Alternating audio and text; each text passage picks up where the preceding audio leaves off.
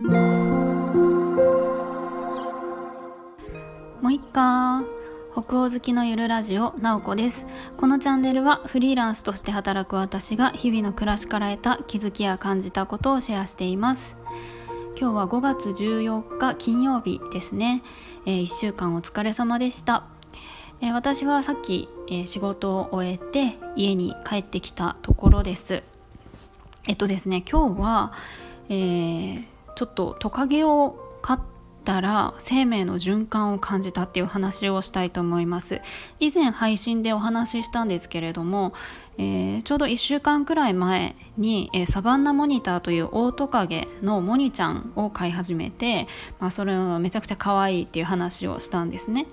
でまああの私爬虫類は爬虫類というかトカゲは飼ったことがなくって、まあ、実家にリクガメはいるんですけれどもトカゲは初めて飼っていろいろこうあの飼育のための機材を集めたりとか、えー、餌のこととかいろいろ調べていたんですけれどもまあなんか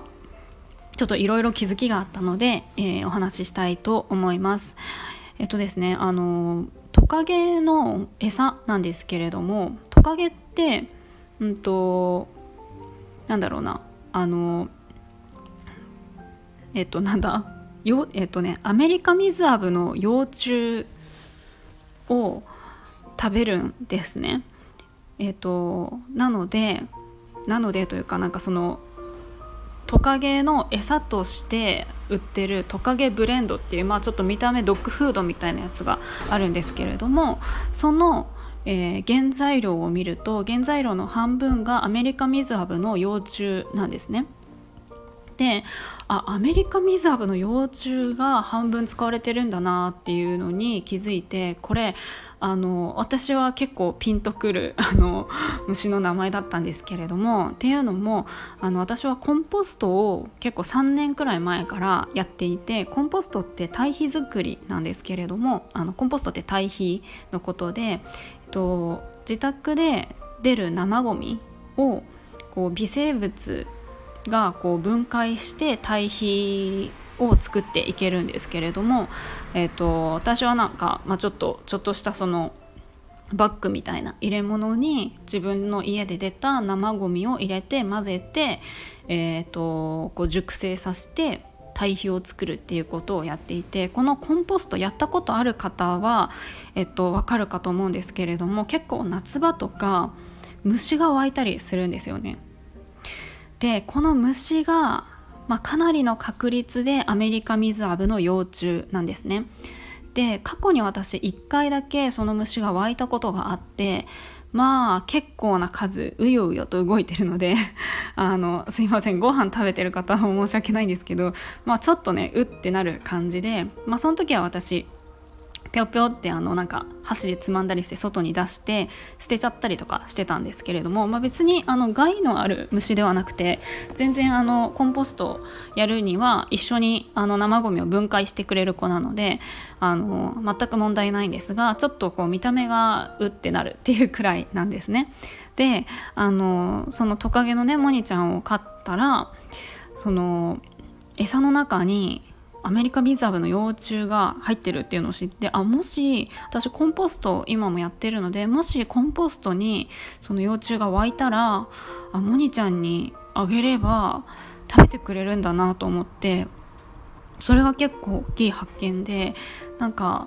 やっぱ生き物なのでどうしてもねなんかやっぱり捨てちゃうっていうことをあのアメリカミズアブの幼虫が湧いたら捨てちゃうってことをしてたんですけどやっぱりコンポストをやったりして感じるのがなんか生ゴミもそうなんですけどそのまま燃えるゴミにして捨てるっていうのがすごくもったいないなっていう感覚があってやっぱりそれは虫であってもそうでこの生命の循環の一つなのでそれをこう捨てるっていうのが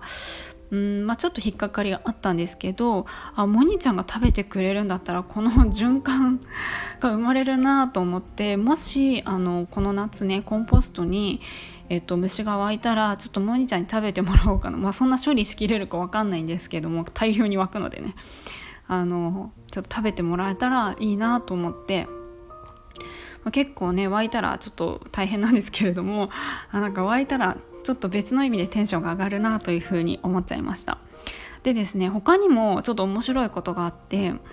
えっと、アメリカミザーブの他にもですねあのトカゲっていうのはあのネズミ、ピンクネズミっていうんですけどピンクネズミとか、まあ、あの何幼虫幼虫以外にも昆虫とか食べるんですよね。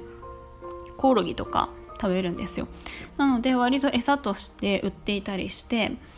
であとですね、まあ、昆虫というと、まあ、夏になるとねお家にひょっこり現れるあの黒びっかりした昆虫さんがいますよね。でトカゲの大好物なんですね。でなのでこう爬虫類好きの方でたくさん爬虫類を家であの飼っているっていう方はそのあのねお家で出る黒いあの幼虫幼虫じゃないや昆虫を育ててるっていう人もいてうん、結構ねなので爬虫類は割とあの大好きな昆虫らしいんですね。でペットショップのお兄さんもそのトカゲをお家で飼ってるらしくって、えっと、そのお兄さんはトカゲをこうお家で飼って、まあ、放し飼いにしたりするらしいんですけどもトカゲを飼い始めてからあの家で、まあ、その黒い昆虫が出なくなったっていう風に言っていて多分というかまあそれはそうですよね。天敵がいるので、えっとまあ、近づかなくなったのかなと思って今まではまちょいちょい出てたけどあの見なくなったって言っててまあそれは結構まあいいことだなというか やっぱりあの出たらねシューってこうしたりとか私もしてたので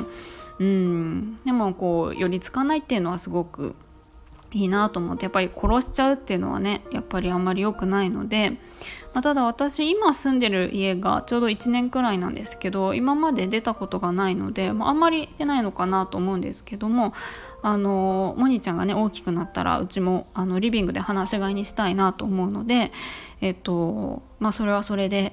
えっと、いいかなとこうブラックキャップとかね置くよりかはあのいいのかなというふうに思いますやっぱりね何でしょうねあの